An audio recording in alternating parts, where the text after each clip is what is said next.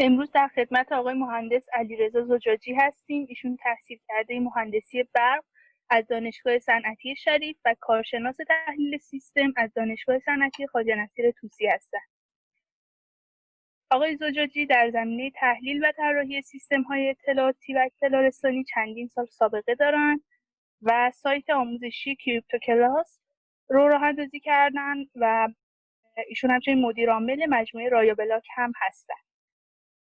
آقای زجاجی برامون میگین که چی شد با بلاک چین آشنا شدین و قبل از اون مشغول چه کاری بودین؟ ممنون که من رو شرکت دادید تو برنامهتون. به دوستان عزیز و همکاران گرامی سلام عرض می‌کنم. من سابقه چندان بدی ندارم. راستش قبلا کارم برنامه نویسی و تحلیل سیستم بود. من در واقع برق خوندم. به همه جا میگم من برق نخوندم چون هر کی میره دانشگاه اون رشتهش رو نمی‌خونه. من برق نخوندم. بعد زمانی که ما رفتیم دانشگاه مثلا بعد انقلاب فرهنگی بود سال 64 بود. اصلا جو اون موقع کمتر جو درس خوندن تو دانشگاه بود. بعد رفتیم تو دانشگاه اصلا نمی‌دونم الان دارم ظاهرا یه جورایی دیگه جو درس خوندن نیست. بعد وقتی وارد دانشگاه شدیم تقریبا ورود ما به دانشگاه مقارن بود با ظهور کامپیوترها. ابتدا کامپیوترهای ساده مثل کومودور اسپکتروم اومد. من همزمان با اینکه تو دانشگاه درس میخوندم تو دبیرستان هم درس می‌دادم. توی دبیرستان اولین بار من کامپیوتر اسپکتروم رو اونجا دیدم. بعد رفتم جذب این کامپیوتر شدم و مثلا یادمه یکی از این کامپیوترها رو چون اندازه کامپیوتر خیلی کوچیک بود از یک کتاب بود به تلویزیون وصل می‌شد. یه روز از مدرسه امانت گرفتم یکی از این کامپیوترها رو و یه جمعه بردم خلاصه ریشش رو کندم آوردم. تا تهش رو در آوردم. زبون BASIC رو یاد گرفتم تو اون روز جمعه و نشستم چند تا برنامه نوشتم و گرافیکش رو کار کردم و بعد دیگه علاقمند شدم به مثلا کارهای گرافیکی تو کامپیوتر. و خلاصه دیگه من کشیده شدم به وادی برنامه نویسی خلاصش. حدود یه سال یه سال و نیم بعدش کامپیوترهای PC اومد. کامپیوترهای PC که اومد دیگه اصلا زندگیمون رو تعطیل کرد دیگه. کار ما شد رسما برنامه نویسی اون موقع برنامه نویسی یه تفریح بود تا اون موقع. بعد یواش یواش رفتیم وارد محیط برنامه نویسی به صورت جدیتر شدیم. من کار برنامه نویسی رو از زبان مثلا Pascal و FoxPro شروع کردم. مثلا اون موقع بانک اطلاعاتی رو با FoxPro کار می‌کردیم. کارهای سیستمی رو با سی و پاسکال کار می‌کردیم. بعد دیگه اومد و یواش یواش حالا به وب کشیده شد و داستان خیلی مفصل اینجا نمی‌خوام واردش بشم. یواش یواش وارد تحلیل سیستم شدم. یعنی من ده سال بود که رسما تحلیلگر سیستم بودم. البته یه تحلیلگر گهگاه کار برنامه نویسی هم می‌کنه ولی کار اصلی دیگه شده بود تحلیلگری سیستم. وارد وادی های مختلفی هم شده بودم. از جمله وارد بحث کارت هوشمند شدم. برنامه نویسی کارت های هوشمند رو یه مقداری کار کردم. و همچنین وادی های مختلفی که توش کار می‌کرد سال 92 بود. سال 2013 یکی از دوستان آقای سپهر محمدی ایشون یه سفری به چین داشت. بعد از چین که برگشت اون موقع ف... چیزای در واقع فضای ارتباطی مثل تلگرام و اینا نبود. مثلا فیسبوک مثلا فضای ارتباطی همه گیر بود اون موقع. توی فیسبوکشون نوشت که من از چین برگشتم یه چیزی دیدم به نام بیت کوین و نمی‌دونین چیه. یه جلسه بذاریم تو اسکایپ من بهتون بگم بیت کوین چیه. اصلا یه چیزیه خلاصه. منم رفتم تو اون جلسه اسکایپ شرکت کردم فکر کنم دو ساعت سه ساعت اون جلسه اسکایپ به طول انجامید و ایشون نشست در مورد بیت کوین تعریف کردن. اون چیزی که ایشون رو ذوق زده کرده بود و در واقع خیلی هیجان هیجان چی میگن؟ هیجان انگیز شد نه. هیجان انگیز بود یا همچین چیزی خیلی براش هیجان انگیز بود. خیلی هیجان زده شده بود. بله. اون چیزی که خیلی هیجان زده شده بود ایشون این مورد بود که بیت کوین پول غیر متمرکزه یعنی این جنبه غیر متمرکز بودن و پول بودنش برای ایشون خیلی جذابیت داشت. فکر کنم اون موقع مثلا یه دلار دو دلار بود قیمتش هم مثلا. هیچ کس اون موقع به چشم سرمایه گذاری اصلا به بیت کوین نگاه نمی‌کرد. همه به چشم اینکه این ابزار مبادله که هیچ دولتی هیچ فردی نمی‌تونه روش هیچ کنترلی داشته باشه و این به شدت همه رو هیجان زده کرده بود. بحثای فرعی بلاکچین اصلا اونجا حاشیه بود.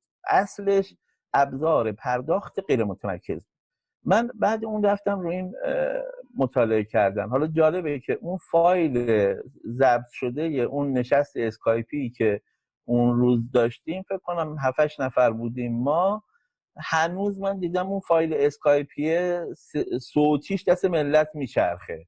این این نکتهش هم جالبه. آره. خلاصه من بعدش رفتم مطالعه کردن. بعد تازه مثلا رسیدم به فناوری بلاکچین رسیدم به اینکه اصلا بلاکچین چی هست. حتی توی یه تحقیق دانشگاهی من اون موقع چون مجددا شروع کرده بودم درس خوندن رشته مهندسی صنایع تحلیل سیستم رو خوندم. اونجا من توی تحقیق دانشگاهی بحث تصمیم گیری با الگوریتم بیت کوین رو من به عنوان یه مقاله ارائه دادم. متوجه است این کاری بود که من کرده بودم و دیگه مثلا حالا مسلط شده بودم. هنوزم نرفته بودم دنبالش. سال 2016 بود که اون موقع که قیمت بیت کوین به قول معروف وحشی شده بود و داشت از سه هزار دلار پرید چهار هزار و پنج هزار و نمی‌دونم ده هزار و بیست هزار و اینا. ملت هم هیجان زده میدویدن می‌رفتن بیت کوین میخریدن و خب واضح بود که این کسایی که اینجور هیجان زده دنبال تریدینگ هستن ضرر می‌کنن. بدون شناسایی همینجور بخریم که فلان این من واضح می‌دونستم که اینها وقتی بدون آگاهی وارد میشن ضرر می‌کنن. برای این من به نظرم رسید که بیایم یه آموزش را بندازیم. اون موقع من در واقع توی اصلا این کامیونیتی شناخته شده هم نبودم. گفتم چجوری می‌تونم این کارو بکنم؟ رفتم با آقای محمدی مشورت کردم و ایشون گفتش که ما توی مثلا کانالایی که داریم تبلیغتو می‌ذاریم و تو بیا در واقع کلاسایی که می‌خوای را بنداز اومدم 6 تا کلاس تعریف کردم. اصلا موضوع اصلا موضوع بلاکچین نبود. موضوع ارز دیجیتال بود. چون همه رفته بودن دنبال سرمایه گذاری تو ارز دیجیتال. آموزشی 4 5 ساعته ما تعریف کردیم که اولین دوره ای که کارگاه ها برگزار شد خیلی موفق برگزار شد. یعنی فضای آموزشی که ما اجاره کرده بودیم مثلا به اندازه 40 نفر ظرفیت داشت. بعد چهل نفر که پر می‌شد هیچی ما چیز آدمای ایستاده داشتیم تو بعضی از این جلسات. مثلا یادمه این به یه خاطره برام موند که خب ما تو سایت ایونت که گذاشته بودیم برای ثبت نام به محض اینکه به چهل نفر می‌رسید دیگه ثبت نام نمی‌کرد دیگه. بعد یه آقایی مثلا صبح روز پنجشنبه بود کارگاهمون. صبح روز پنجشنبه به من زنگ زد. که من از مشهد راه افتادم دارم میام. گفتم خب ثبت نام نکنید گفت مهم نیست. من دارم میام. فقط گفتم بهتون که دارم میام. جمله خبریه. اصلا پرسشی نیست. خلاصه. و خلاصه بعضی از جلسات یعنی اینجوری برگزار می‌شد تو اون فضای آموزشی. چون اصلا پیش بینی نمی‌کردیم که انقدر مورد استقبال قرار بگیره. بعد از اون جلسات دیگه افراد دیگه هم اومدن خوشبختانه و دوره های آموزشی برگزار کردن. بعضیشون کیفیتشون خیلی خوب بود.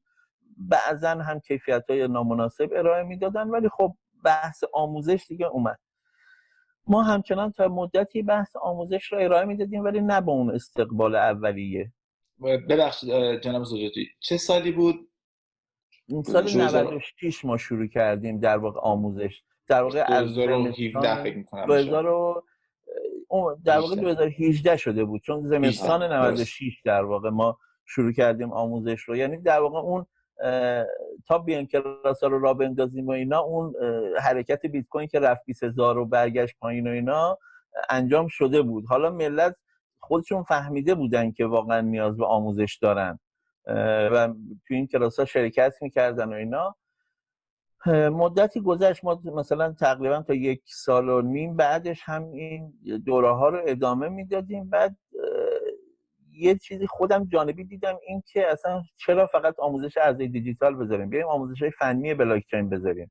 بیایم آموزش های برنامه نویسی بلاک چین بذاریم. بیایم آموزش های در واقع این که اصلا بیت کوین از نظر فنی چجوری کار می‌کنه؟ اینها رو بیایم آموزش بدیم برای دوستانی که بیشتر فنی هستن و به روال فنیش علاقمندن. بعد اومدیم یه سری دوره مثلا کسایی که علاقمند بودن به تحلیل تکنیکال دوره خاص تحلیل تکنیکال راه اندازی کردیم. آقای دکتر شیرازی اولین دوره هامون رو درس دادن. بعد دیگه دوره های فنی رو هم شروع کردیم. با استقبال خوبی هم روبرو شد. اولین دوره فنی که راه انداختیم یه دوره رایگان بود اسمش رو گذاشتیم دوره همآموزی سالیدیتی اصلا استاد نداشتیم اون موقع چون استادایی که اون موقع بودن خب هزینه هاشون هم خیلی بالا بود. گفتیم آقا ما می‌خوایم یه عده دور هم جمع شیم پولم از کسی نمی‌گیریم. بیایم دور هم جمع شیم با هم دیگه سالیدیتی یاد بگیریم. یه جلساتی اول تو کافه آیتی یعنی در واقع اسپانسرش کافه آیتی بود چند جلسه. دوستان دیگه هم مدتی اسپانسر شدن و در واقع شیش ماه این دوره تداوم پیدا کرد و دوستانی که تو اون جلسات شرکت می‌کردن هر کدوم شدن یه در واقع آموزنده کامل دوره سالیدیتی. و سالیدیتی رو خوب اونجا یاد گرفتیم ما. بعدا یادمه که از آقای مهندس راشدی استفاده کردیم. ایشون یک دوره برای ما سالیدیتی تدریس کردن.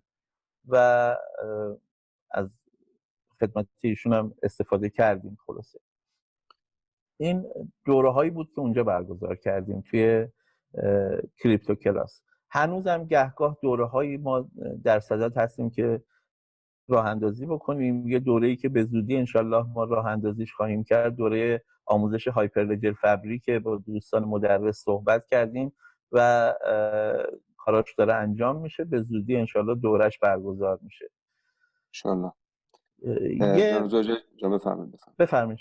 نه خواهش می‌کنم ادامه در مورد رایا بلاک هم سال در واقع 97 بود که در واقع یک از دوستان پیشنهاد کرد که بیایم این شرکت رو به عنوان شرکت تخصصی نرم افزارهای مبتنی بر بلاک چین راه اندازی بکنیم. ما شرکت رایا بلاک رو با این روی کرد راه اندازی کردیم و هنوز در حال کار هستیم تو شرکت رایا بلاک روی این قضیه. یعنی پروژه های خواهش پروژه مثلا بلاک چینی رو طراحی بله پروژه های مبتنی بر بلاک چین. کار در موردم کاری تا الان انجام دادید؟ پروژه خاصی انجام دادید که ببرید و کارش بله یه سری پروژه های سفارشی انجام شده که حالا سفارش پروژه های سفارشی شاید خود دوستانی که صاحب پروژه باشن شاید دوستان داشته باشن کردشون نامی برده بشه. ولی در واقع پروژه‌ای که دیگه ازش رو نمایی می‌کنیم یه پروژه exchange که تفاوتش با همه exchange های موجود این هستش که این exchange shared liquidity هستش.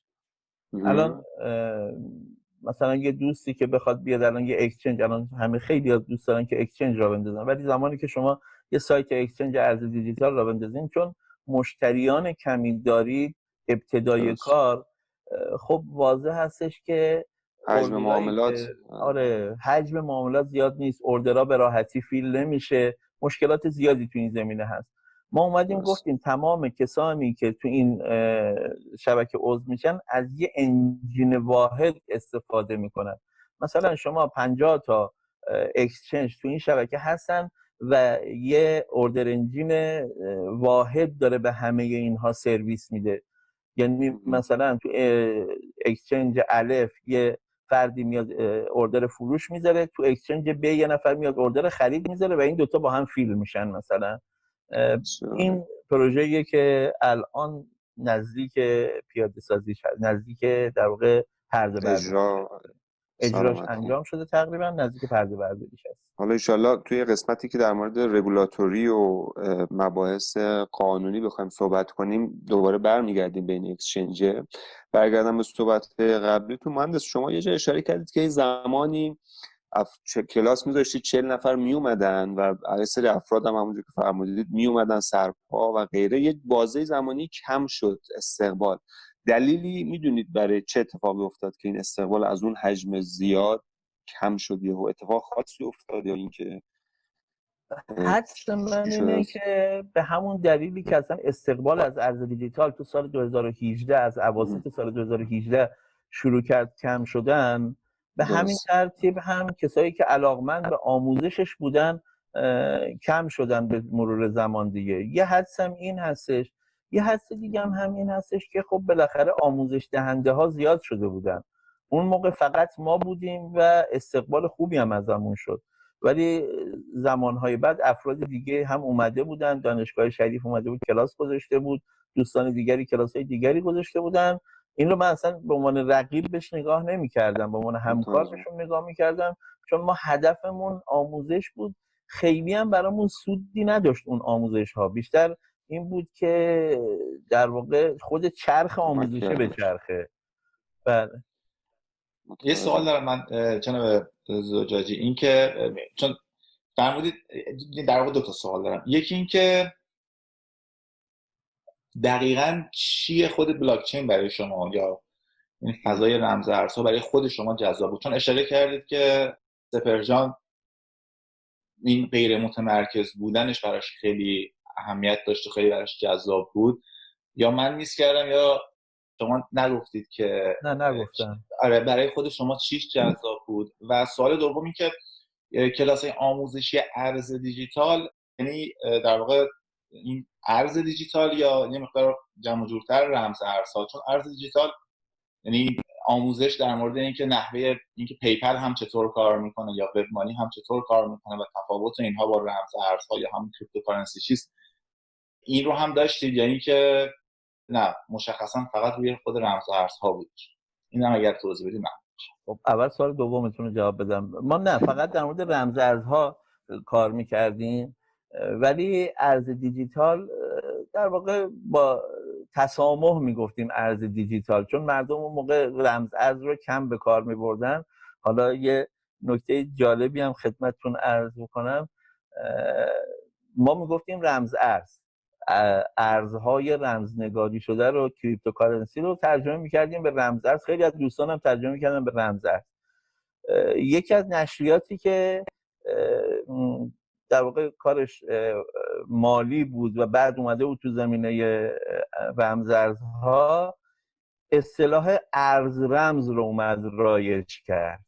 بعد تو یکی از شماره هاش که ارز رمز شده بود ارز مرز یعنی نه یه جا. کلا تو اون شماره اکثر جاهایی که صحبت ارز رمز بود شده بود ارز مرز مثلا.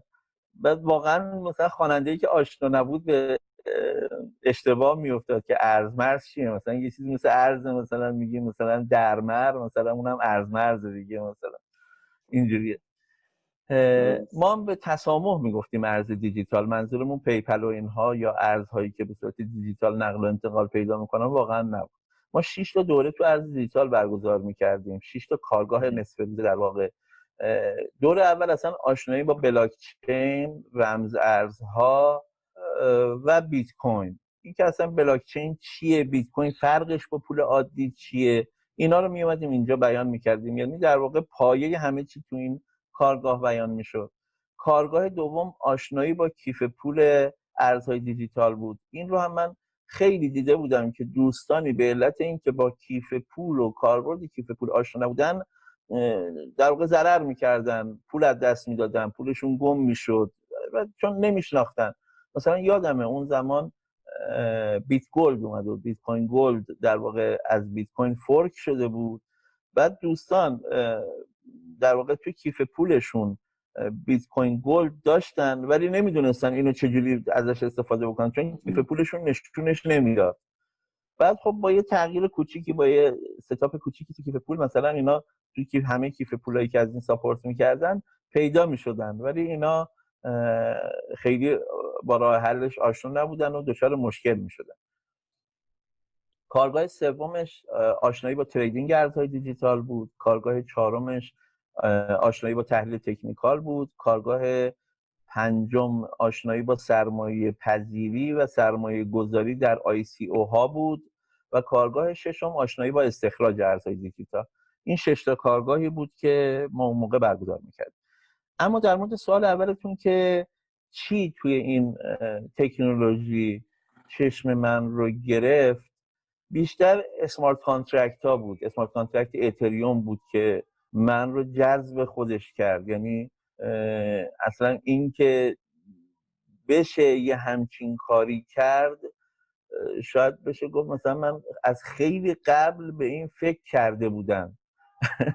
اگه بگم مثلا همزمان با نیک زابو میگن سال 94 95 ایدهشو داده بود من واقعا اون زمان رو این فکر کرده بودم و به این نتیجه رسیده بودم که این راهی نداره. همونجور که زابو سال 95 به این رسیده بود که این فعلا راهی نداره و با پیاده سازی بیت کوین و مثلا پیشنهاد بوترین بود که این در واقع راه پیدا کرد من واقعا دهه 90 رو این فکر کرده بودم و دیده بودم که اگه بشه چقدر خوب میشه ولی خب حیف که نمیشه مثلا این کارو کرد. رو این خیلی فکر کرده بودم. وقتی اومدم به اتریوم رسیدم من اولین بار که اتریوم رو دیدم فکر کردم خب مثلا یه رقیبی برای بیت کوینه مثلا ارزی درست کردن که مثلا مثل بقیه ارزها مثلا مثل لایت کوین بعضی مشکلات بیت کوین رو حل کنن از این دید نگاش کردم. بعد که رسیدم به smart contract دیدم اه smart contract چی هست؟ مثلا آرزوی خودم بوده یه جورایی. و یه جورایی میشه گفت اون نقطه جذابش برای من smart contract ها بودش ما از در مورد smart contract ها می‌تونید یه مقدار باز سرش کنید. شاید افرادی باشن که خیلی اطلاعاتی نداشته باشن که smart contract مثلا کجاها می‌تونه معضلاتی رو حل کنه؟ کجا می‌تونه یه سری مشکلاتی که افراد دارن و مثلا توی دنیای عملی بتونه مثلا برطرف کنه؟ ممنون میشم. عرض می‌کنم خدمتتون. من یه توضیحی خدمتتون عرض می‌کنم. خیلی مختصر. دوستانی که مشروعش رو می‌خوان من روی آپارات یه جلسه سه ساعته ضبط کردم گذاشتم سرچ بکنم پیدا می‌کنن می‌تونن برن توضیحات کامل راجع به smart contract رو روی آپارات ببینن. حالا یه توضیح مختصری فعلا عرض بکنم در این مورد. نگاه کنید. بیت کوین اومد بلاکچین رو راه اندازی کرد. بلاکچین خواص زیادی داشت.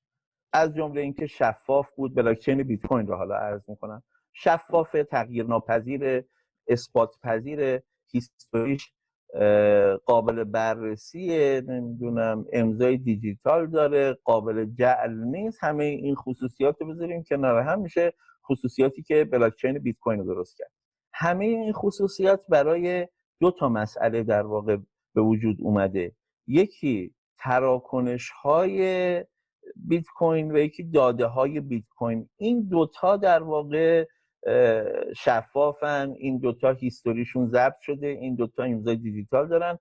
تراکنش ها و داده ها حالا اگر ما بیایم برنامه های کامپیوتری هم به نحوی روی بلاکچین بذاریم و از خصوصیات بلاکچین برای برنامه های کامپیوتری استفاده بکنیم اون وقت برنامه های کامپیوتری شفاف میشن. برنامه های کامپیوتری به نحو قابل اثباتی اجرا میشن. الان برنامه ها به نحو قابل اثبات اجرا نمیشن. شما اگر مثلا رفتید مثلا گوگل رو search کردید گفتید که مثلا فرض کن شیرینی کلمه شیرینی رو search کردید تو گوگل گوگل چهار تا سایت برای شما آورد این اول اون دوم اون سوم چهارم به گوگل بگید آقا چرا اونو اول آوردید؟ چرا اونو دوم آوردید؟ چرا فلان سایت اصلا نیوردید؟ گوگل هیچ اثباتی برای شما نمی‌تونه ارائه بده. چون الگوریتمش الگوریتم مخفیه. خودش می‌دونه داره چی کار می‌کنه. برنامه ها اثبات پذیر نیستن شفاف نیستن. هر کی داره برنامه خودش اجرا می‌کنه. میگه آقا برنامه من as is اینه. همون جوری که هست اینه. می‌خوای برو از این استفاده کن نمی‌خوای برو از یک سرویس یکی دیگه استفاده بکن. ولی برنامه من اینه. شما الان مثلا برنامه فتوشاپ رو میارید رو کامپیوترتون نصب می‌کنید. میگه برنامه فتوشاپ مثلا میگه تصویر رو روشن ترش بکن ممکنه مثلا به نحوی گوشه تصویر شما رو خراب بکنه. مثلا دارم میگم.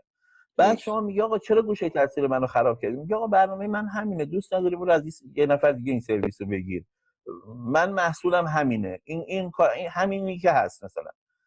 خب این روش برخورد از ایز خیلی شاید پسندیده نباشه خیلی جاها. چون برنامه ها اثبات پذیر نیستن. ولی شما می‌تونید تو بلاکچین حالا برنامه اثبات پذیر داشته باشی. میگه آقا برنامه من این الگوریتمشه اینجوری داره کار می‌کنه. شما اگر نمی‌خوای این برنامه اینجوری کار بکنه برو اون برنامه دیگری که مثلا هست بیار رو همون شبکه تو اجراش بکن نتیجه که تو دوست داری ازش بگیر.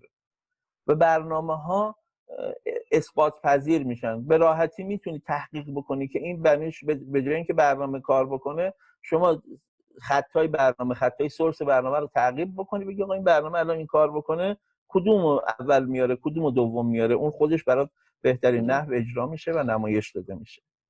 نوعی نوعی تضمین این که این تضمین این که یک contract یک برنامه اونجوری که قرار هست کار کنه کار کنه. دقیقا. یا یه مثالی که من مثلا توی دوره هایی که Solidity درس میدم می‌زنم نکنید یکی از خصوصیت های زبان هایی که برای smart contract به کار میرن یه خصوصیتش اصطلاح میگن deterministic ه deterministic یعنی معین. یعنی چی معینه؟ یعنی اینکه این برنامه رو بده حسن اجرا بکنه همون نتیجه رو می‌گیره که بده تقی اجرا بکنه بده هوشنگ اجرا بکنه همه یه نتیجه رو می‌گیرن. خیلی از برنامه های کامپیوتری deterministic نیستن. مثلا چی؟ شما یه برنامه قرعه کشی داشته باشی بین مثلا یه میلیون کسی که اومدن توی طرحی ثبت نام کردن قرعه کشی بکنه ده نفر رو انتخاب بکنه. خب این برنامه مسلما به ترتیبی که معمول هستش این برنامه نمی‌تونه دترمینیستیک باشه. یعنی هر کسی اجرا بکنه همون نتیجه رو بگیره. خب اگه دترمینیستیک به این معنا باشه معناش اینه که برنده ها از قبل مشخصن. یعنی پس من برای اگه برنده ها واقعا از قبل مشخص باشن برای چی من باید تو اون قرعه کشی شرکت بکنم در حالی که بازنده هستم؟ از قبل معلومه که بازنده هستم. پس نمی‌تونه طول بالای معمول deterministic باشه.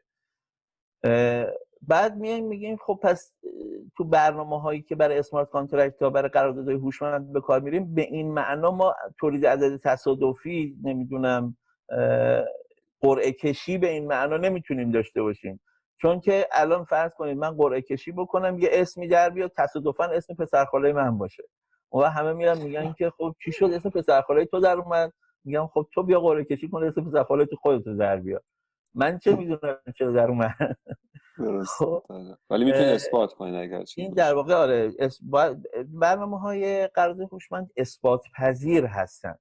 چون اثبات پذیر هستن باید دترمینیستیک باشن. حالا میگیم پس چجوری می‌تونید شما توش قرعه کشی مثلا انجام بدید؟ روال هایی هست که طبق اون روال ها به نحو اثبات پذیری شما می‌تونید قرعه کشی بکنید. که حالا من نمی‌خوام وارد بحث فنیش بشم ولی حالا در یک کلام بخوام بگم قرارداد هوشمند چی هست با این مقدمه ای که عرض کردم خدمتتون قرار شما هر چیزی رو هر قراری که بین افراد باشه من بعضی فکر می‌کنن قرارداد منظور فقط قراردادهای حقوقیه. هر چی قراری که بین افراد باشه هر بدبستانی که بین افراد باشه اینها رو شما می‌تونید بیارید در قالب یه قرارداد هوشمند به صورت یه برنامه کامپیوتری پیادش بکنید ببرید روی بلاکچینی اجراش بکنید و همه ازش استفاده بکنن. من توی کلاس ها مثال می‌زنم. مثال از خواب پا شدن مثلا. ما فردا قرار می‌ذاریم می‌خوایم بریم کوه قرار می‌ذاریم مثلا ساعت چهار صبح میدون دربند مثلا همه دوستانی که اهل کوه نوردی هستن ساعت چهار صبح اونجا باشن. ما جوونیامون که کوه نوردی می‌کردیم خیلی پیش می اومد که مثلا صبح زود کاشته می شدیم توسط دوستان گرامی. پای مجسمه دیگه. پای مجسمه دقیقا. پای مجسمه ساعت چهار صبح وای میسادیم. اون موقع ها موبایل نبود که زنگ بزنیم از خواب بیدارش بکنیم. بعد زنگ می‌زدیم مثلا بابای طرف بر میداشت. مثلا چیه این موقع شب مثلا زنگ زدی مثلا فلان. نمی‌تونستیم عملی نبود بر اون بعد هیچی کاشته می‌شدیم. حالا مثلا ما می‌خوایم یه قرارداد هوشمند بنویسیم که این قرارداد هوشمند یه تضمینی درست بکنه برای اینکه افراد سر قراره که ساعت 4 صبح گذاشتن بیان. روز قبلش میگیم آقا هر کی می‌خواد تو این قرار شرکت بکنه بیاد یه مبلغی پول بذاره تو این قرارداد هوشمند. یه قرارداد هوشمند درست می‌کنیم؟ هر کسی می‌خواد شرکت بکنه بیاد بگه من هستم و صد هزار تومن پول تو این قرارداد هوشمند بریزه.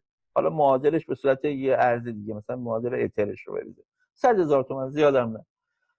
بعد این پولی که ریخت تو قرارداد هوشمند میگیم آقا بین ساعت چهار تا چهار و پنج دقیقه هر کس توی این smart contract اومد تابع من بیدارم رو اجرا کرد اون بیدار تلقی میشه.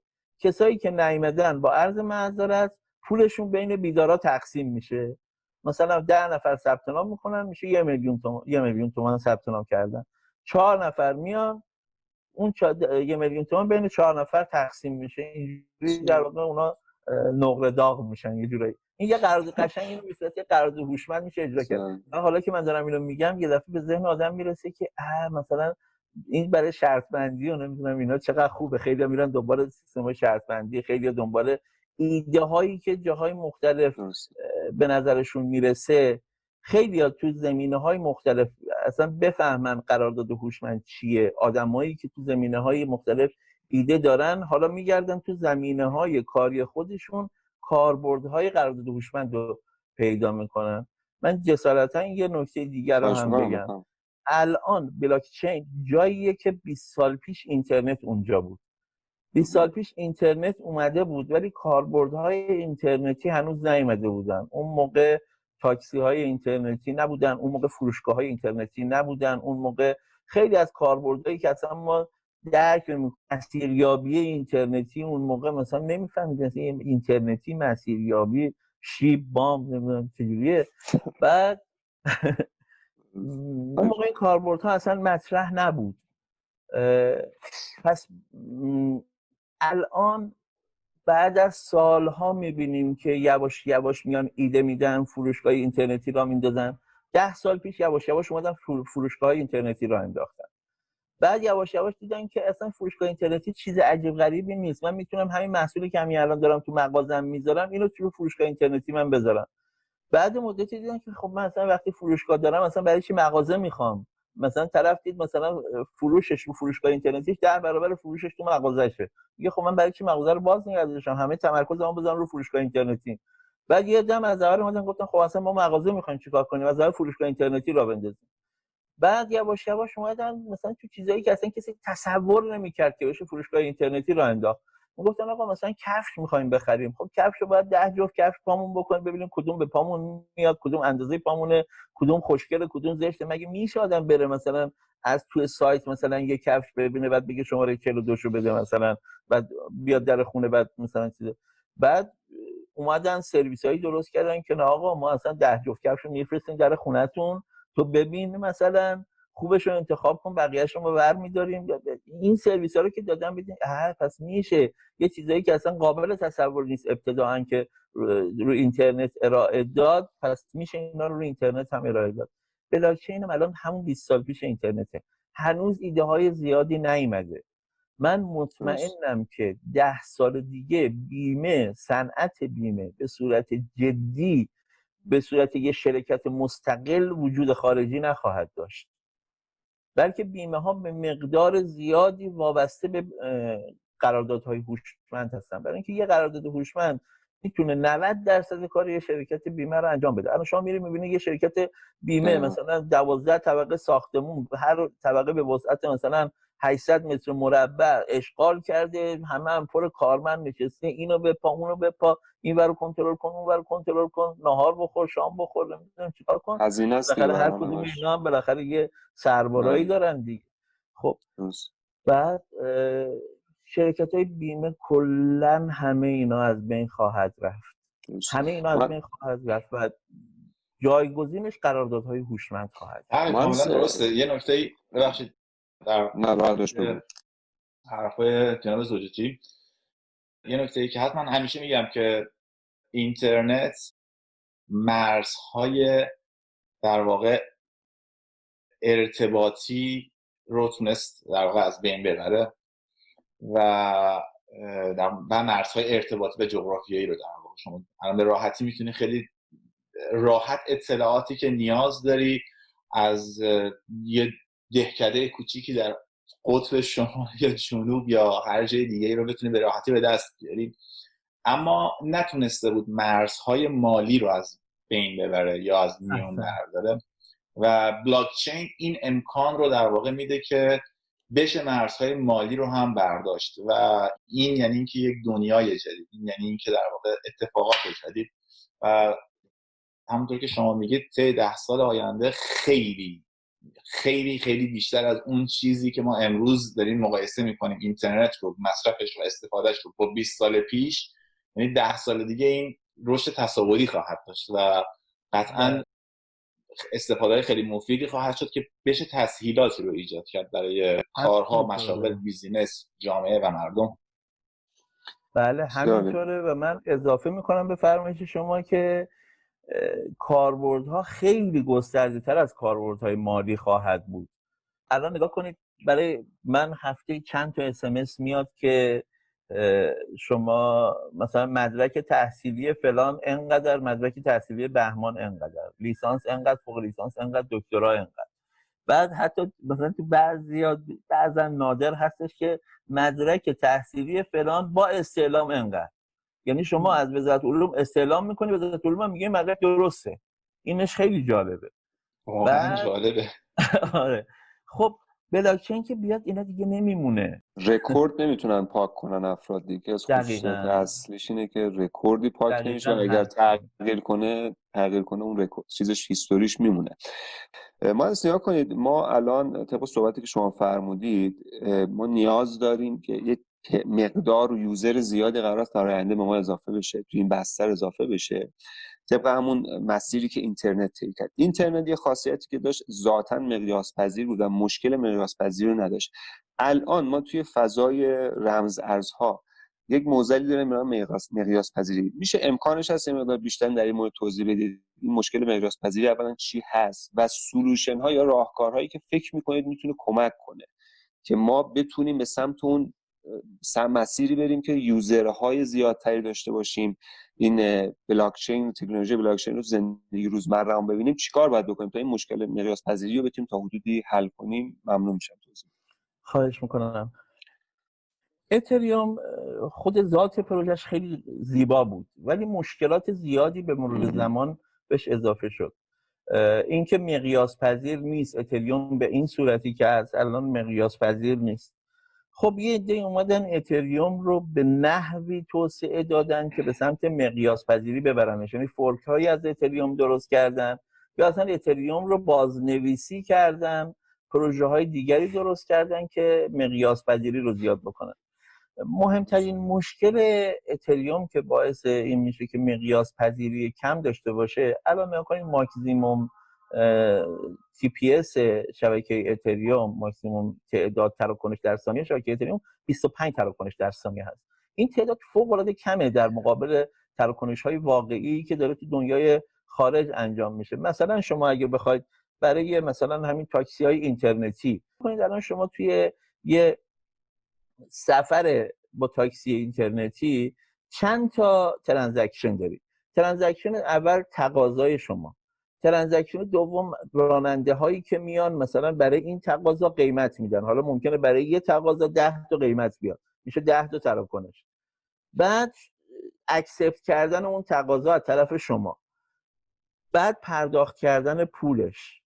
بعد اینکه بیاد سوارت بکنه و شما به اون سرویس بگی که من سوار شدم و بعد به اون سرویس بگی من پیاده شدم. حدود 16 تا 16 تا تراکنش فقط برای یه سفر داره اتفاق میفته خب حالا اگر هزاران سفر در روز قراره که انجام بشه ببینید که حجمی از تراکنش ها روی این شبکه باید صرف بشه. خب طبیعتا شبکه اتریوم مثلا برای همچین باری مناسب نیستش دیگه. عمده مطلبی که باعث میشه شبکه اتریوم برای چنین باری مناسب نباشه این هستش که داره از proof of work استفاده می‌کنه. اگر اتریوم بیاد الگوریتم اجماعش رو به نحوی عوض بکنه می‌تونه TPS های خیلی بالاتری رو هم پوشش بده. الان تو اتریوم دو بحث از این هستش که بیان و به سمت proof of stake ببرنش. که هم بازی های خودش رو داره و محدودیت های خودش رو طبیعتا داره و بحث ها و جدل های این وسط هستش که نمی‌خوایم واردش بشیم. خیلی اومده تو پروژه های دیگری در واقع از زیرساخت اتریوم یا حتی بازنویسی زیرساخت اتریوم استفاده کردن. و بردن تو فضاهای دیگری پیاده کردن با تی پی اس بالاتر. از جمله من در در واقع بلاکچین سور که حالا می‌خوام معرفیش بکنم خدمتون یه سری از دوستان حدود یک سال و اندی پیش دور هم جمع شدن و دارن یه بلاکچین بومی با زیرساخت شبیه زیرساخت اتریوم راه اندازی می‌کنن. که بتونن smart contract ها رو با قیمت خیلی کم با TPS خیلی بالا داشته باشن که در واقع استفاده کننده های ایرانی بتونن ازش استفاده بکنن. کسب و کارهای ایرانی هم بتونن اسمارت کانترکتشون روش پیاده سازی بکنن. این یه خلاصه ای بود از اون مطلبی که گفتم خدمتتون عرض می‌کنم. ممنون. دستشون درد نکنه. دوستان سوالی اگه از بپرسید. آره فکر کنم ساناز جان سوال داره ولی من می‌خواستم بعد از ساناز جان این سوال رو بپرسم منتها چون اشاره کردید بلاکچین در واقع سور یا پروژه سور یه مقدار توضیح می‌دید در موردش جناب زوجتی اینکه چی هستش چطور اصلا چرا؟ برای کسی که در واقع در موردش اطلاع ندارن بله. اون چیزی که فکر می‌کنید نیاز هستش و می‌تونه کمک کنه به شناختشون نسبت به این پروژه لطف کنید بفرمایید. خواهش می‌کنم. پروژه بلاکچین سور یه بلاکچینی هست با مقیاس پذیری بالا یعنی در حدود بین دو تا پنج هزار TPS که الگوریتم proof of work اتریوم رو تغییر داده و به صورت آی بی اف تی دو در آورده. بعضی از دوستان اومدن از فنی روش کار کردن و یه پروژه جدیدی شده که انشالله به زودی سپیدنامش رو منتشر می‌کنیم. دوستانی که بخوان بیان کسب و کارهاشون رو روی این بلاکچین بیارن می‌تونن بیارن. ما یه توکن سورن روی این بلاکچین تعریف می‌کنیم. بلاکچین سور با توکن سورن.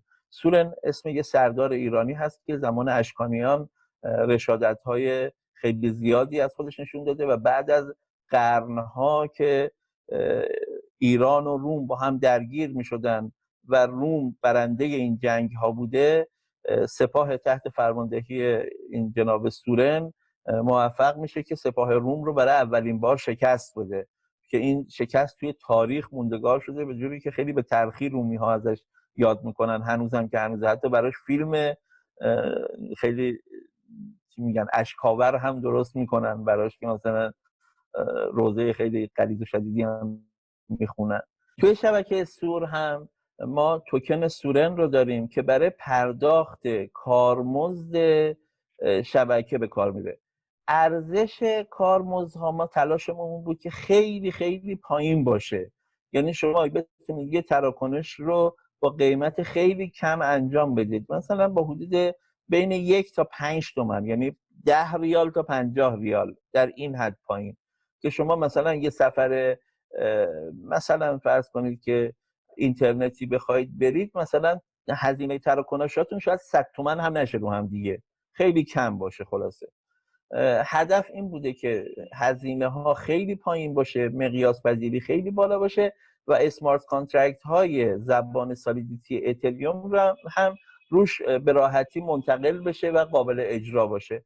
با این هدف این بلاکچین رو راه اندازی کردیم و دنبال این هستیم که خیلی سرویس ها از جمله سرویس KYC روش ارائه بشه با بعضی سازمان ها صحبت بشه که بیان سرویس های خاص مثلا KYC اشخاص حقیقی KYC اشخاص حقوقی روش پیاده سازی بکنن. حالا هر بلاکچین هر مثلا کسب و کاری خاص از اونها استفاده بکنه دیگه دست خودشی که استفاده بکنه. نخواستم استفاده بکنه بازم دست خودشی که استفاده نکنه. یعنی هر کی بخواد KYC خودش هم بیاره اونجا می‌تونه با KYC خودش کار بکنه اونجا کاملا همه چی. کاملا انعطاف پذیر و دست خودشونه بسیار. مرسی از توضیحاتتون یه مقدار در مورد ساختارش این که چه کسانی در واقع به چه شکلی این که خود شما در واقع چند من البته اینا رو می‌دونم ولی بیشتر برای کسانی که در واقع ممکنه برای اولین بار بشنون در مورد این پروژه در مورد ساختارش اینکه چه اعضایی داره و اینکه اگر کسی بخواد یک بیزینسی بخواد همکاری رو داشته باشه یا پروژه رو روی این بلاکچین پیاده سازی بکنه کی می‌تونه دسترسی داشته باشه و چطور؟ حدود اه، 15 نفر از فعالان صنعت بلاکچین که اشخاص حقیقی چه اشخاص حقوقی توی این برنامه بلاکچین سور اه، حضور فعال دارن. از جمله خود نماینده شرکت کوین ایران هم توی این پروژه خیلی فعال حاضر هستش. من مدتی نقش مدیرعامل این مجموعه رو داشتم. اون موقع که هنوز راه اندازی نشده بود در واقع مدیریت این قسمت با بنده بودش. الان من در واقع نقش کمکی مدیرعامل رو دارم که کمک مدیرعامل فعلی آیه مشتاق می‌کنم. انشالله به زودی خیلی زود یعنی شاید کمتر از یک ماه دیگه این رونمایی بشه. و بتونیم دوستانی که می‌خوان روی این بلاکچین سرویس تعریف بکنن پذیراشون باشیم. تبلیغاتش انشالله از کانال مختلف ما پخش خواهیم کرد. بسیاری مرسی ممنون از توضیحاتتون.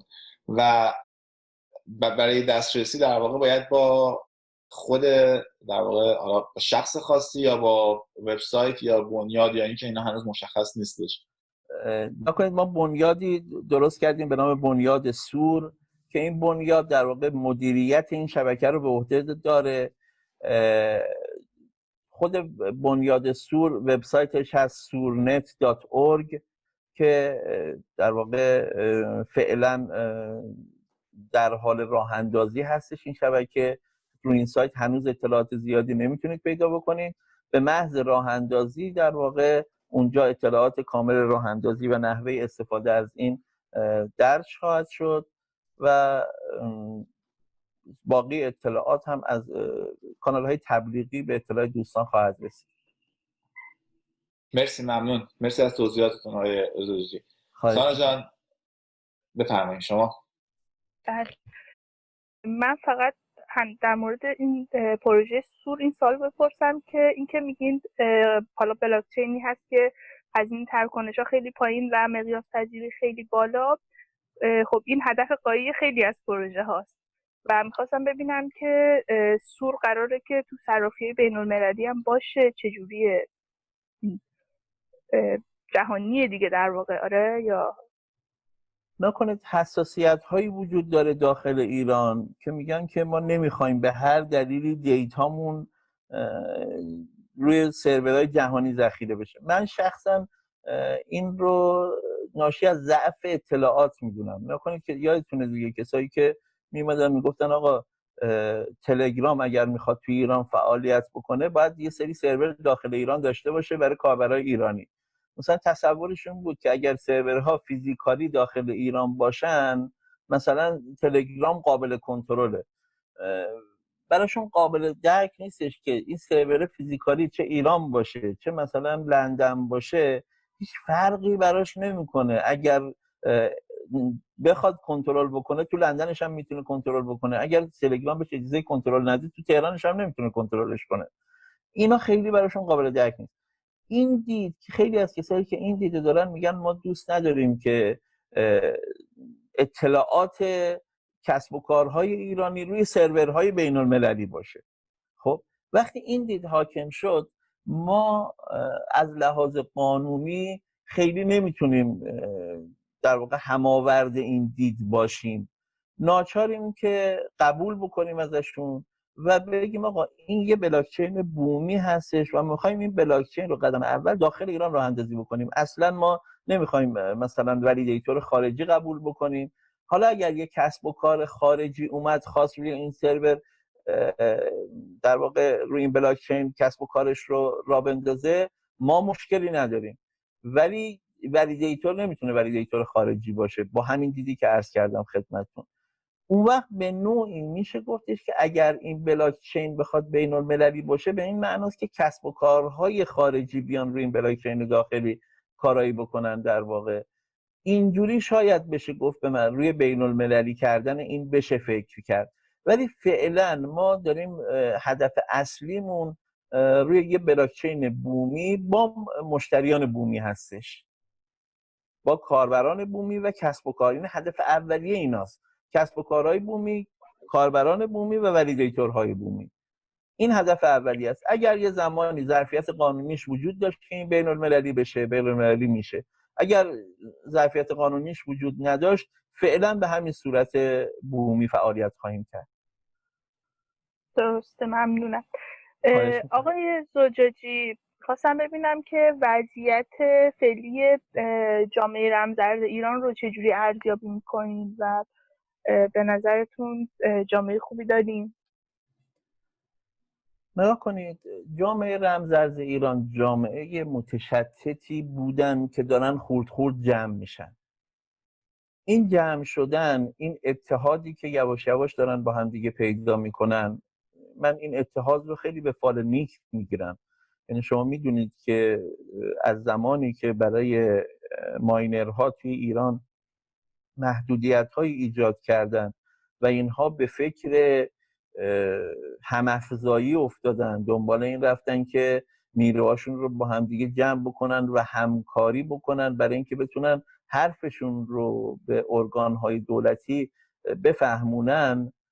حدود یه سال و اندی هستش که این اتفاق داره توی این جامعه میفته و به مرور می‌بینیم تونستن حرفشون رو حالی بکنن به ارگانهای دولتی. از جمله مصوبه هیئت دولت که مال همین روزا هستش که در واقع به نوعی به خواست ماینرها تن دادن این خیلی مصوبه خیلیه و باید این تعاملیه که در واقع بین دولت و ماینرها شکل گرفت. این اگر ماینرها تک تک می‌خواستن این کارو بکنن به هیچ وجه به این موفقیت نمی‌تونستن برسن. ولی در واقع دست به دست هم دادن و این رو من از برکات انجمن بلاکچین می‌دونم. یعنی انجمن بلاکچین اون زمانی که اومد و اینها رو دور هم جمع کرد. این نیروهای تک افتاده رو دور هم جمع کرد. خیلی تونست سبب خیر بشه توی این بازاری که داریم ازش صحبت می‌کنیم. کمیته استخراج فقط یکی از کمیته های انجام بلاکچینه. تو سایر کمیته هاش هم به همین ترتیب فعالیت هایی در جریانه. کمیته اکسچنج داره کمیته ارز به حضور شما که قانونی سازی داره دارن با بانک مرکزی مذاکره می‌کنن کمیته آموزش داره. هر کدوم کمیته ها هم دارن کارهای خودشون رو موازی پیش می‌برن و خیلی قدم مثبتیه. من الان این همکاری هایی که داره تو انجمن بلاکچین انجام میشه خیلی دید مثبت و خوبی نسبت بهش دارم. توی صحبتتون کوتاه اشاره کردید احتمالا به این موضوع. من خیلی در واقع specific می‌خوام بپرسم که نقش خودتون رو جناب مهندس سوجاجی؟ نقش خودتون رو در گسترش و در واقع فراگیر شدن تکنولوژی بلاکچین بیت کوین اتریوم یا به هر حال کل این concept این تکنولوژی چطور می‌بینید؟ و آیا از عملکرد خودتون و اون هدفی که داشتید روز اول برای اینکه جذب این سیستم و وارد این تکنولوژی شدید آیا بهش رسیدید؟ راستش خیلی به سوال شما من فکر نکردم که من تو این بازار چه نقشی همین الان دارم. به این فکر کردم یعنی بیشتر توجه من این هستش که چه نقشی می‌تونم داشته باشم. عمده حرفم عمده تمرکزم در واقع برای خودم رو اینه که این کارایی رو از سمت خودم ببرم بالاتر. از اون طرف منتقد خودم هم هستم که در واقع وقتی عمل کردی تموم میشه نقطه ضعف ها رو در واقع اندازه گیری بکنم. ولی اینکه بخوام درصد گیری بکنم و بگم من اینقدر درصد در واقع نقش دارم خیلی رو این جنبه دوست ندارم تمرکز بکنم راستش.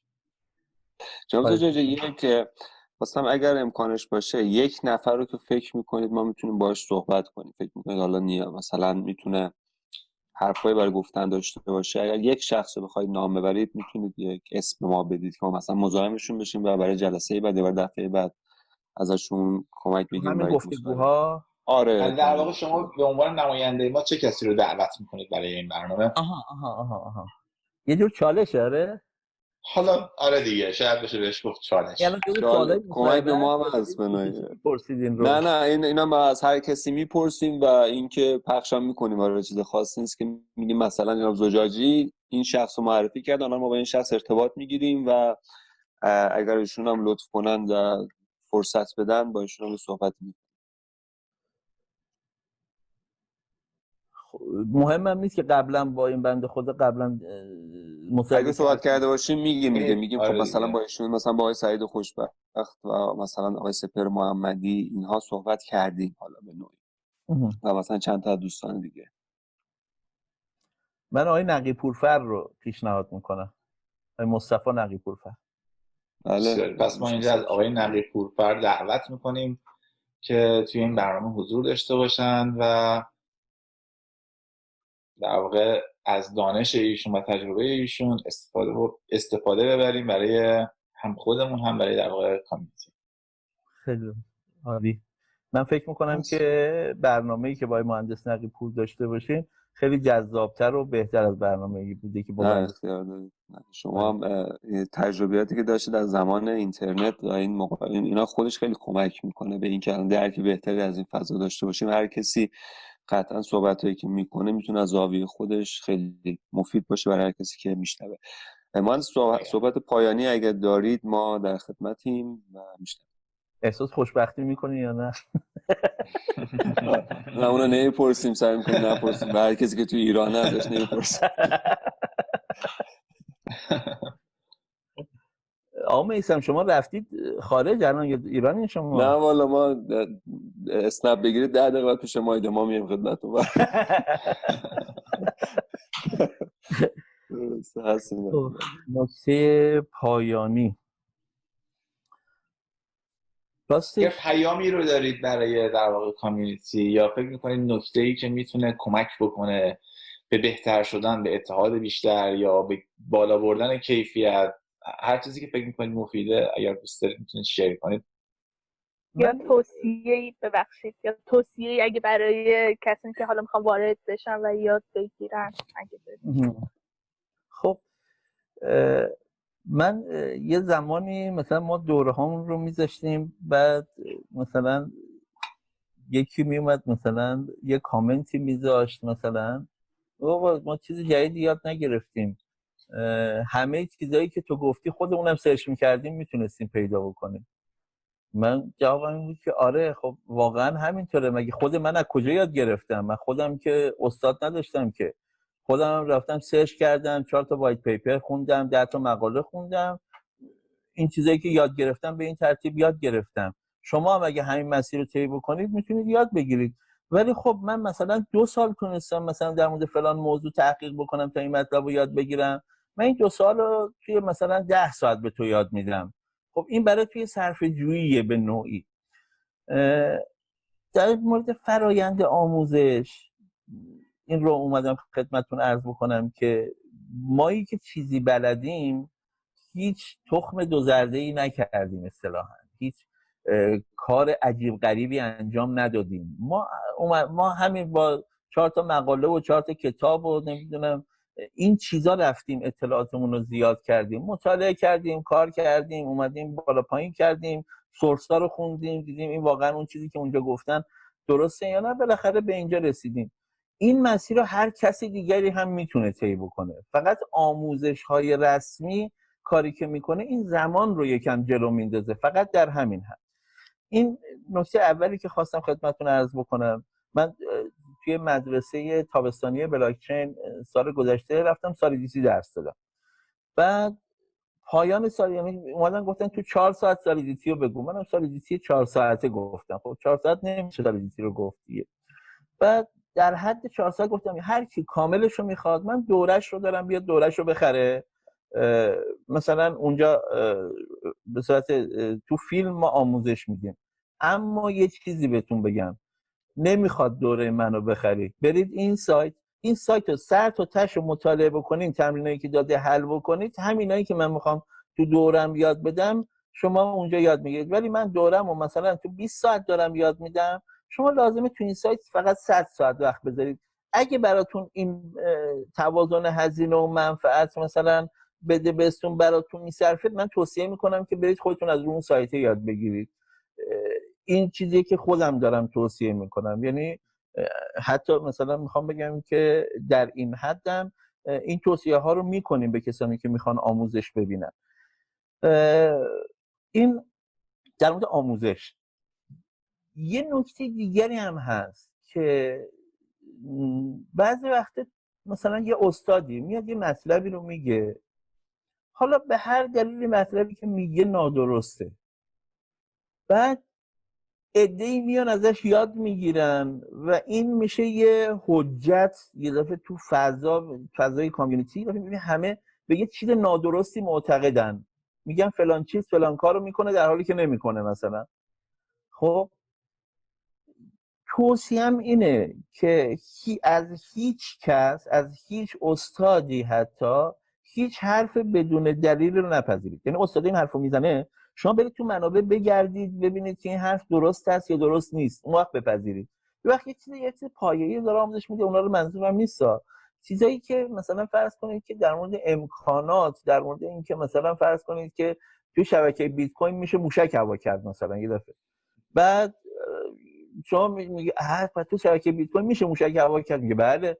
بعد این بعد حسن می‌رسه به تقییم میگه آره من استاد بهم گفت میشه موشک هوا کرد تو شبکه بیت کوین. اون یه چیزایی می‌بینی فضای کامیونیتی پر شد آقا. چه نشستید؟ مثلا آمریکا ده تا موشک با بیت کوین فرستاده هوا مثلا. خب یک کلاق چه کلاق هم میشه تو اینجور موقع ها دیگه خیلی بدتر میشه. می‌خوام بگم که هر چیزی رو که می‌خواین در واقع به صورت علمی قبول بکنید از منابع تحقیقش هم بکنید. حرف بدون دلیل از هیچ کس نپذیرید. حتی از شخص در واقع ذهن پرسشگرشون رو در واقع بخشش رو فعال بکنن و آره. با هر موضوعی مواجه میشن. هی سوال بپرسن در موردش که بیادگیری بیشتر. دقیقا. حالا حرفم اینه حرفی رو بدون سند مدرک از کسی قبول نکنید. این خیلی مهمه. اون وقت یواش یواش دایره اطلاعاتتون میره بالا. در مورد کامیونیتی بلاکچین هم توصیه من اینه همه دوستان سعی کنن از انحصار این کامیونیتی رو خارج بکنن. توسعه بدن این کامیونیتی رو. قدرت یک کامیونیتی به تعداد افرادیه که تو اون کامیونیتی هستن. اینا قدرت رو می‌سازه. معلفه های قدرت اینا هستن. علاوه بر اینکه دانش افراد هم اون معلفه قدرت رو می‌سازه خود تعداد افراد هم معلفه قدرت هستن. اگر مثلا دولت ایران با ده تا ماینر طرف بود به این راحتی تصمیم نمی‌شد تا وقتی که مثلا با ده هزار ماینر طرف باشه. اینا افراد هستن که می‌تونن در واقع حرفشون رو به کرسی بنشونن. تعدد افراده حرفم اینه که دوستان تو همه زمینه هایی که توی بلاکچین دارن کار می‌کنن چه تو بلاکچین چه تو رمز ارزها دارن کار می‌کنن سعی بکنن تو توسعه کامیونیتی و توسعه کامیونیتی میسر نمیشه. جز این که ما اون دید محدود خودمون رو بذاریم کنار. بگیم آقا ما یه ضرور تو دوستان خودمون داریم میگیم آقا این کاسه آبگوشت خودمه. مثلا این کسی حق نداره با آبگوشت من چپ نگاه بکنه. این دیدو بذاریم کنار. این آبگوشت همه است. بلاکچین آبگوشت همه است. همه بیایم تو این کاسه سهیم بشیم. خلاصه هر کی لقمه خودش رو از این کاسه برداره. حرف همینه. مسائل بهداشتی هم تو آبگوشت خوردن رعایت. بسیار عالی. نه مثال خیلی خوبی بودش و توضیحات خیلی خوبی بودش. به خصوص قسمت آخر در مورد اینکه همکاری و همیاری و در واقع همراهی داشته باشین به عنوان یک کامیونیتی یک پارچه. واقعا هم در حرف هم در عمل. اگر اینگونه در واقع جلو بریم و عمل بکنیم قطعا جامعه در واقع رمز ارز ایران یا بلاک چین ایران پتانسیل بسیار بالایی رو داره و می‌تونه خیلی کار بزرگی رو بکنه. من این رو در قیاس با خیلی از جوامعی که حالا توش بودم هستم یا دیدم و ایران که در واقع خب به حال سالهای خیلی سالها پیش در واقع توش داریم فعالیت می‌کنیم این رو در قیاس با اینها دارم میگم و می‌بینم این پتانسیل و حرف شما کاملا درسته که اگر یه مقدار در واقع اون در واقع به خودمون فقط فکر نکنیم و بیایم در واقع کامیونیتی بیس نگاه بکنیم به ماجرا خیلی اتفاقای خیلی بزرگتر و بهتری می‌تونه بیفته. دقیقا همینطوره. مرسی از توضیحاتتون. خواهش می‌کنم خواهش می‌کنم. ممنون. سلامت باشین. خب. از ممنون ازتون. ما دیگه بیشتر از این وقتتون نمی‌گیریم. خیلی ممنون که هم مصاحبه جالبی بود. من قبل از چیز به بچه ها گفتم گفتم آقای زجاجی خیلی خوش صحبته. گفتم خیلی فکر نکنم آره مشکلی بخوره لحاظ اینکه زمان اینا. که همینطور هم بود حالا ایشالله فرصت بشه حضوری خدمتتون برسون. ببینیمتون آینده حالا این بحث های کرونا اینو برطرف شه. خدمت می‌رسیم باشید. خسته نباشید خدا نگهدار. مرسی از اینکه وقت گذاشتید و افتخار دادید. ممنون خدا نگهدارتون. خدا. مرسی از وقتی که گذاشتید. خواهش می‌کنم. خدا نگهدارتون. خدا.